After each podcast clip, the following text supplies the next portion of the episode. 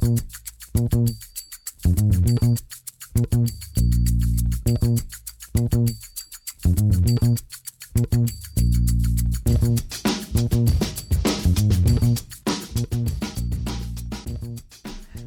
damit hallo und herzlich willkommen zu Football Rausch. Mein Name ist Tim Rausch und an meiner Seite ist wie immer Rahman Ruprell und es wurde mal wieder Zeit. Es wurde mal wieder Zeit für eine Sonderfolge, denn Antonio Brown unterschreibt bei den Tampa Bay Buccaneers. Es ist gerade vor, ich glaube, zehn Minuten endgültig bestätigt worden. Es ist ein Einjahresvertrag und Antonio Brown wird ab Woche 9 dann ins Geschehen eingreifen dürfen. Rahman, was sagst genau, du? ja. Ja, was sage ich dazu? Erstmal muss man natürlich äh, dazu sagen, er muss ähm, seinen Covid-Test äh, logischerweise bestehen und ähm, ich glaube, ein Physical steht auch noch aus, also quasi ein Medizincheck, aber der Vertrag steht, also es sind 99 Prozent, sagen wir es mal so. Ähm, ich bin jetzt prinzipiell schon überrascht, weil ähm, P äh, Arians wollte ja eigentlich nicht äh, Antonio Brown haben. Das war so das, was man gehört hat am an Jahresanfang, glaube ich. So im März hieß es, ähm, nee, auf keinen Fall, den wollen wir nicht. Und wenn Arians das sagt, dann bin ich normalerweise der Meinung, okay, wenn Arians das sagt, dann ist es so. Dann ist es seine Meinung. Das ist ein Head Coach, der hat Personality, ähm, der setzt sich durch, aber gegen einen Tom Brady sich durchzusetzen, ist dann wieder die andere Sache. Und das hat er im Endeffekt nicht geschafft. Ich bin mir nicht so sicher, ob er aber wirklich so glücklich damit ist. Vielleicht hat er auch seine Meinung geändert, weil äh, so ehrlich muss man sein. Also, wenn jetzt ein Arians ihn immer noch nicht haben wollte, dann wäre er wahrscheinlich nicht da. Also, er wird schon seine Meinung auch ein bisschen geändert haben. Trotzdem ein bisschen überraschend, weil dass er jetzt irgendwo hingeht, das war uns allen klar. Das wurde ja dann letzte Woche, glaube ich, bestätigt mit, mit einem Tweet von Schefter, der gesagt hat, ähm, mehrere Franchises sind quasi drauf und dran. Die Seahawks wurden da genannt, jetzt sind es die Buccaneers geworden. Ähm, das ist jetzt auf jeden Fall eine verrückte Offense, also Waffen ohne Ende. Ich würde sagen, wir müssten bei Antonio Brown, weil es eben so ein ja, einzigartiger Charakter ist, so ein bisschen über beide Seiten reden. Einmal um das Antonio Brown, die, die Person, und einmal um über Antonio Brown, den Footballspieler. Ich finde, das sind ja zwei Welten. Also ich weiß gar nicht so richtig, wo ich da anfangen soll. Also erstmal hat man das Gefühl, dass Tom Brady da auf jeden Fall sehr, sehr viel Einfluss in dieser Buccaneers-Organisation hat. Der hat schon vor Monaten gesagt, dass er Antonio Brown gerne hätte und scheint da jetzt, weiß ich nicht, vielleicht ist er da jeden Montag zu Arians gegangen und hat gesagt, hier, Antonio, der ist noch auf dem Markt, hol mir den mal. Und es ist halt, es ist halt, ja, es ist halt Tom Brady. Also das darf man nicht unterschätzen. Das ist so, wie wenn dann äh, Lionel Messi im Fußball äh, in dein Büro marschiert oder ein Cristiano Ronaldo. Das, das sind halt Spieler, die haben eine Strahlkraft nicht von einem Spieler und ähm, ja, das ist einfach eine völlig ähm, absurde Persönlichkeit, das ist jetzt nicht gut ausgerückt, aber mir fällt jetzt nichts Besseres ein. Äh, wenn der, wenn Tom Brady will, dass Bruce Arians morgen entlassen wird, dann passiert das wahrscheinlich nicht sofort morgen, aber wenn er darauf pocht und sagt, kein Bock auf den, irgendwann passiert es dann wahrscheinlich. Das ist halt einfach so. Diese Spiele haben eine Macht, ähm, das darf man nicht unterschätzen. Und Tom Brady, ich meine, der ist jetzt in einem hohen Alter, der sagt, hey, das ist logisch, logisch, dass Super Bowl oder Bust ist dieses Jahr und auch nächstes Jahr, wenn er dann noch spielt lass doch alles dafür tun und das hat jetzt Arians eingesehen. Ähm, Scotty Miller äh, hatte, war letzten, in der letzten Zeit immer angeschlagen, der dritte Receiver. Evans war auch angeschlagen, Gordon war sogar verletzt. Sind jetzt eigentlich alle wieder da gewesen, aber trotzdem gesund waren die alle, zu 100% waren sie alle nicht gesund. Äh, jetzt hast du nochmal was für die Tiefe getan und Antonio Brown ist halt Antonio Brown. Also der hat in den letzten Jahren, wo er gespielt hat, weil du hast völlig richtig gesagt, wir müssen unterscheiden, Spieler Antonio Brown und Persönlichkeit Antonio Brown. Jetzt reden wir kurz über den Spieler Antonio Brown. Ähm, der hat immer abgerissen, wenn er gespielt hat. Ist ein unfassbar guter Route Runner. Kriegt immer Separation zwischen ihm und dem, und dem Verteidiger. Äh, unfassbar gute Hände. Toe Drag Swag, egal was es ist. Tony Toe Tap hat er sich ja immer genannt. Ähm, der hat den Ball immer gefangen, egal wie nahe am Seitenausstand. Und teilweise hast du es nicht geglaubt, aber dann hast du in der Zeitlupe gesehen und hast dich gefragt, wie geht das? Also Antonio Brown, der Spieler, ähm, war ich schon immer ein Riesenfan von. Der ist echt richtig, richtig gut. Äh, und auf einen Schlag, wenn er, wenn er sich quasi zusammenreißt und wieder etabliert in der NFL, natürlich ein Top 10 Receiver. Ja, aber irgendwie, dass, dass Antonio Brown mal, mal vor eine Schleuse geschwommen ist, ist halt auch ein Fakt. Also ich, ich halte einfach sehr, sehr wenig von Antonio Brown, dem Menschen. Ähm, natürlich ist es immer ein bisschen, finde ich, schwierig, das so jetzt so hart zu beurteilen, aber zahlreiche Anklagen wegen Körperverletzung, wegen Einschüchterung, sexuelle Übergriffe, dazu immer dieser Terz auf Social Media. Ich meine, das hat schon einen Grund, warum er zum Beispiel bei den Steelers rausgeworfen wurde, obwohl er da die Jahre da, davor immer richtig abgeliefert hat. Und ich finde, wir sind jetzt auch gerade in einer sehr, sehr schwierigen Zeit. Wir haben Corona, die NFL hat Corona, die haben die strengen Protokolle und Antonio Brown, ich weiß einfach nicht, ob man ihm da so vertrauen kann. Ich habe bei dem einfach das Gefühl, dass der, der nach einer Niederlage brennen dem die Sicherungen durch, der geht auf irgendeine Party, holt sich Corona und gefährdet die ganze Mannschaft. So, das ist irgendwie so, was mir immer so im Hinterkopf bleibt. Das, ja, dass das du ein Risiko, halt ein Risiko, eingehst, dass du ein Risiko eingehst, das, das wird dir auch Tom Brady, glaube ich, unterschreiben. Aber ähm, Tom Brady ist ja auch mit Antonio Brown befreundet und anscheinend kann er das Risiko, also er kann das Risiko am besten einschätzen und ist der Meinung, dass Antonio Brown der Mannschaft weiterhilft. Und dass Tom Brady jemand ist, der alles auf den Erfolg setzt. Das ist uns ja klar. Und der würde ja einen Antonio Brown nicht holen, wenn er die Bedenken hätte, die du gerade hast. Ich verstehe deine Bedenken, das sind auch völlig berechtigte Bedenken. Antonio Brown, der Mensch, da ähm, müssen wir jetzt, da gibt es eigentlich nicht zwei Meinungen, da müssen wir gar nicht groß drüber reden. Ähm, der hat sich einfach zu viel geleistet in den letzten zwei Jahren. Das ist ja, das ist ja dann am Ende der Steelers-Zeit losgegangen und dann halt bei den Raiders und so weiter. Also das ist ja nicht so, dass das schon immer so war. Antonio Brown war kein Problemfall vor fünf Jahren. Ähm, aber das kam dann halt so und dann hat er sich echt zu viel geleistet, was dann wirklich wahr ist und was dann wirklich passiert ist. Ähm, das ist ja dann, das steht immer auf einem anderen Blatt. Aber äh, ja, bin ich jetzt von den Menschen, kann man kein Fan sein, das ist halt schwierig. Aber ich bin bei Sachen NFL, bin ich sowieso der Meinung, ähm, ist, jeder kriegt eine zweite Chance in dieser Liga, außer Colin Kaepernick, der die Chance verdient hätte. Ähm, warum soll er jetzt Antonio Brown nicht die zweite Chance bekommen? Also Adrian Peterson schlägt seine Kinder ähm, und, und fährt, rechtfertigt sich und bekommt zweite und dritte Chancen. Äh, keine Ahnung, gibt genug Spieler, die Kareem Hunt tritt eine Frau, also das ist alles unter, unter aller Sau, unter der Gürtellinie, das geht alles nicht. Am liebsten würde ich keinen von diesen Spielern sehen, aber ich finde, wenn, entweder fährst du die Schiene konsequent und streichst die Spieler halt komplett oder du lässt sie halt alle wieder rein. Deswegen gehört ein Tony Brown genauso wieder rein wie ein Kareem Hunt, weil wenn du sie schon, also wenn du einen spielen lässt, dann musst du alle halt spielen lassen. Ähm, ich als Person kann das nicht gutheißen, was Antonio Brown sich geleistet hat oder was äh, Kareem Hunt oder Adrian Peterson.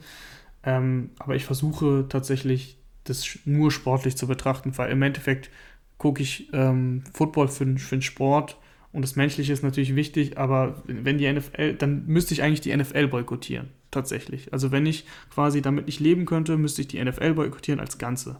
Das ist mhm. meine Meinung dazu. Mhm. Ja, ich finde es ich ist ein ganz interessantes Thema. Ähm, Antonio Brown da mit der Person Persönlichkeit jetzt bei den Buccaneers, die ja wirklich all in gehen. Dann lass uns das doch abhaken und lass uns darüber sprechen, was er als Spieler leisten kann. Also wirklich jetzt, egal was er in der Vergangenheit gemacht hat, wir bewerten jetzt nur Antonio Brown, den Spieler. Und da muss man sagen, auch letztes Jahr, obwohl er nur ganz kurz bei den Patriots gespielt hat, in diesem einen Spiel sah er sehr gut aus.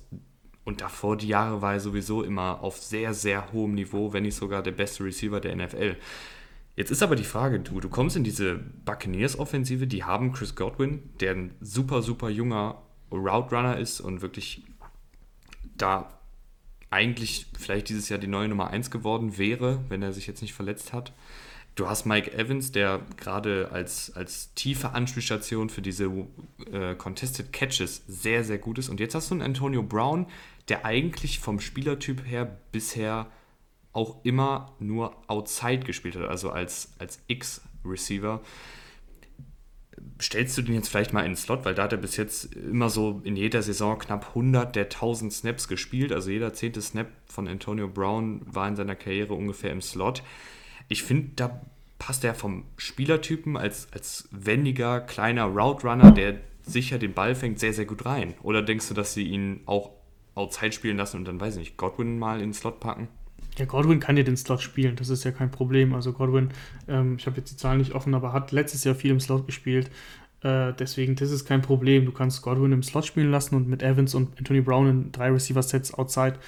Äh, aber ich glaube tatsächlich, dass Antonio Brown für Mike Evans eine Bedrohung ist, weil Mike Evans, ähm, finde ich, schon dieses Jahr mit, mit Godwin äh, wenig Targets gesehen, wenig Catches gehabt.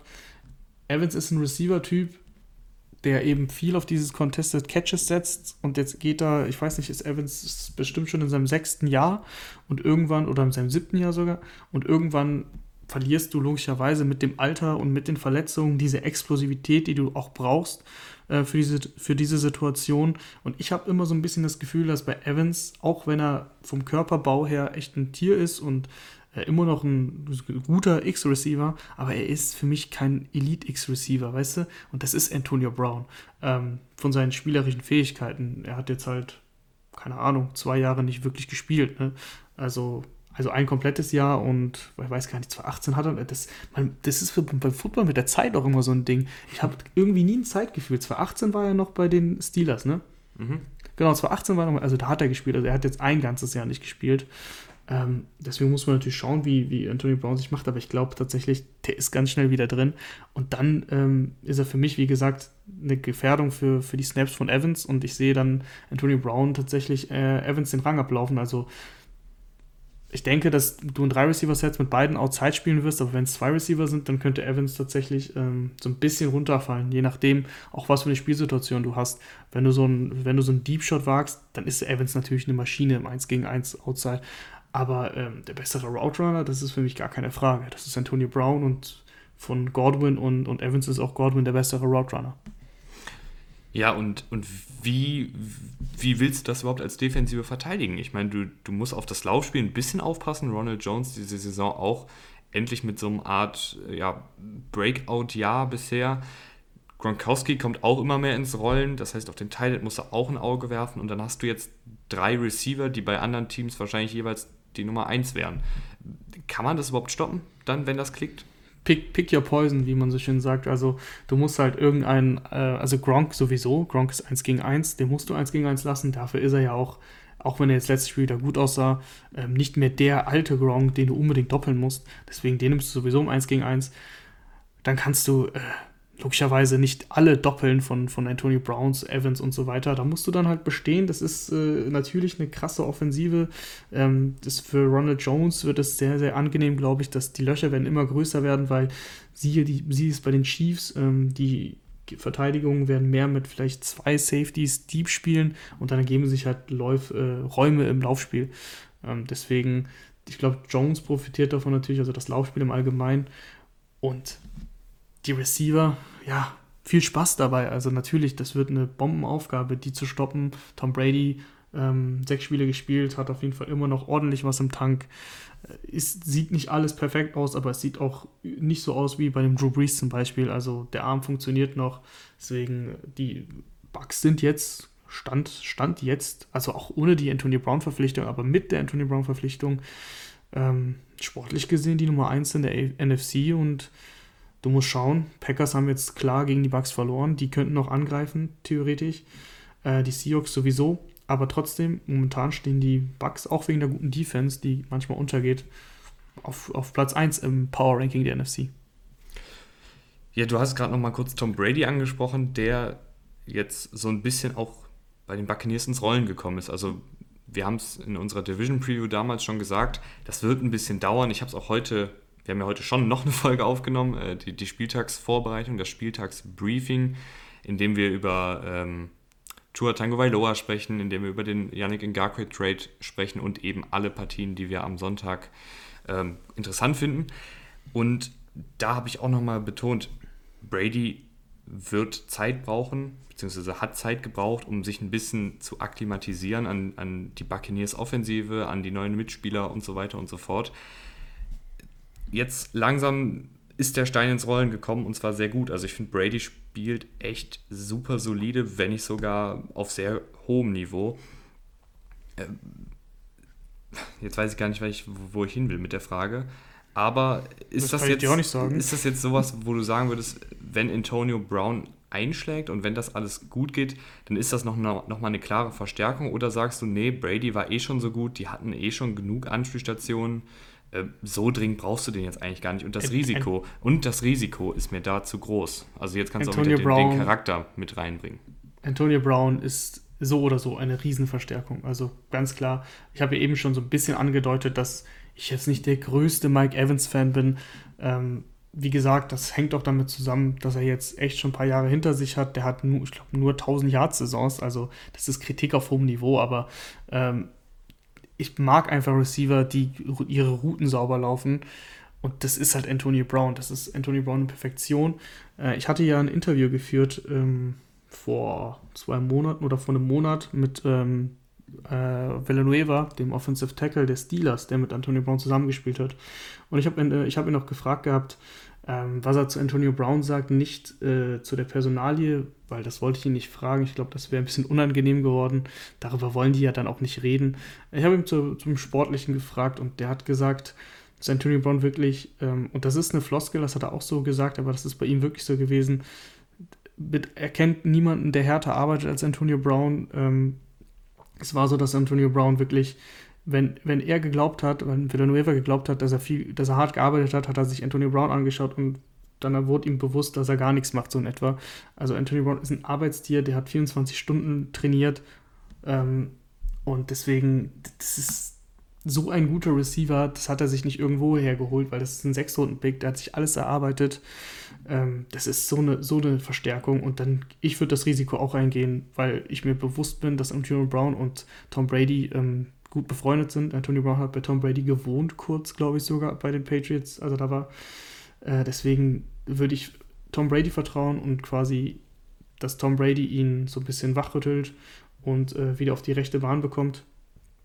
Deswegen, mir, mir ist das Risiko auf jeden Fall wert. Ab, Abschlussfrage. Ähm, glaubst du, dass wenn jetzt Antonio Brown wirklich ähm, aus allen Strängen schlägt, wieder irgendeine Eskapade hat äh, und dieses Team, ob es jetzt durch Corona ist oder sonstiges, gefährdet, dass Brady sich durch diese Aktion, weil es scheint ja wirklich so, als wäre Brady da vorweggegangen und hat gesagt, wir brauchen den, dass Brady sich damit selber ins Knie schießen könnte? Oder sagst du, nee, der hat, der hat so einen Status, der hat so eine Strahlkraft, der hat so eine Aura in dieser Organisation, dass selbst wenn jetzt Antonio Brown sich als Fehlgriff entpuppt, dass Brady da unangefochten bleibt und überhaupt keine Kritik einstecken muss? Ja, er wird bestimmt intern Kritik einstecken, aber es ist, bleibt trotzdem so, dass er jetzt, also ins Knie schießen ist auf jeden Fall zu viel. Ähm, logisch, dass er kann dann nicht 2021 angekrochen kommen und Antonio Brown wieder fordern oder einen anderen Spieler fordern, den er unbedingt will, der auch so Problemkind ist. Ähm, das wird er wahrscheinlich nicht dürfen. Also, keine Ahnung, mir fällt jetzt kein Problemkind ein. Darius Guys, aber das würde jetzt nicht so richtig passen. Äh, deswegen, ich glaube, dann würde ein Arians sagen, ey, du, du lagst mit Brown schon falsch und hast uns nur Ärger eingebracht. Und äh, wegen Brown im schlimmsten Fall haben wir jetzt, äh, äh hat die Teamchemie ähm, daran, darunter gelitten und wir haben den Super Bowl nicht gewonnen. Dann hat halt Brady ja, sagen wir mal so, ne, dann kann er halt jetzt nicht wieder angekrochen kommen, aber äh, ins Knieschießen ist übertrieben. Also die, die, Strahlkraft, die bleibt. Das ist nicht umsonst der viel betitelte Goat, sechsmal Super Bowl gewonnen. Das ist, das kannst du nicht wegdiskutieren. Ich bin sehr gespannt, du bist sehr, sehr gespannt. Ähm, ich hoffe, euch hat diese kurze, knackige Folge gefallen. Wenn ja, dann lasst doch gerne bei Spotify und iTunes eine Bewertung da. Und wir würden uns auch sehr freuen, wenn ihr dieses Format mit den Sonderfolgen feiert. Also wir haben jetzt schon öfter mal so nachts um, jetzt haben wir, was haben wir hier, äh, halb zwei uns hingesetzt und eine Folge aufgenommen. Wenn ihr das feiert, dann tut uns doch den Gefallen, postet es auf Twitter, postet es auf Instagram, in eure WhatsApp-Story, in euer Tinder-Profil. Ich weiß nicht, wo ihr das überall posten wollt. Ins Tinder-Profil damit. Ähm, das, das wäre sehr, sehr gut. Da freuen wir uns drüber. Und ansonsten hören wir uns, äh, wenn jetzt nicht irgendwie noch jemand spontan verpflichtet wird oder es einen Monster-Trade gibt, hören wir uns am Montagmorgen wieder. Und zwar fürs Football-Rausch-Frühstück, wo wir dann mit euch die Partien des vorangegangenen Spieltags besprechen. Ansonsten, Rahman, ich wünsche dir eine gute Nacht. Ich weiß, du musst schon wieder in sechs Stunden aufstehen. Von daher, haus rein und bis zum nächsten Mal. Hau rein. Ciao, ciao.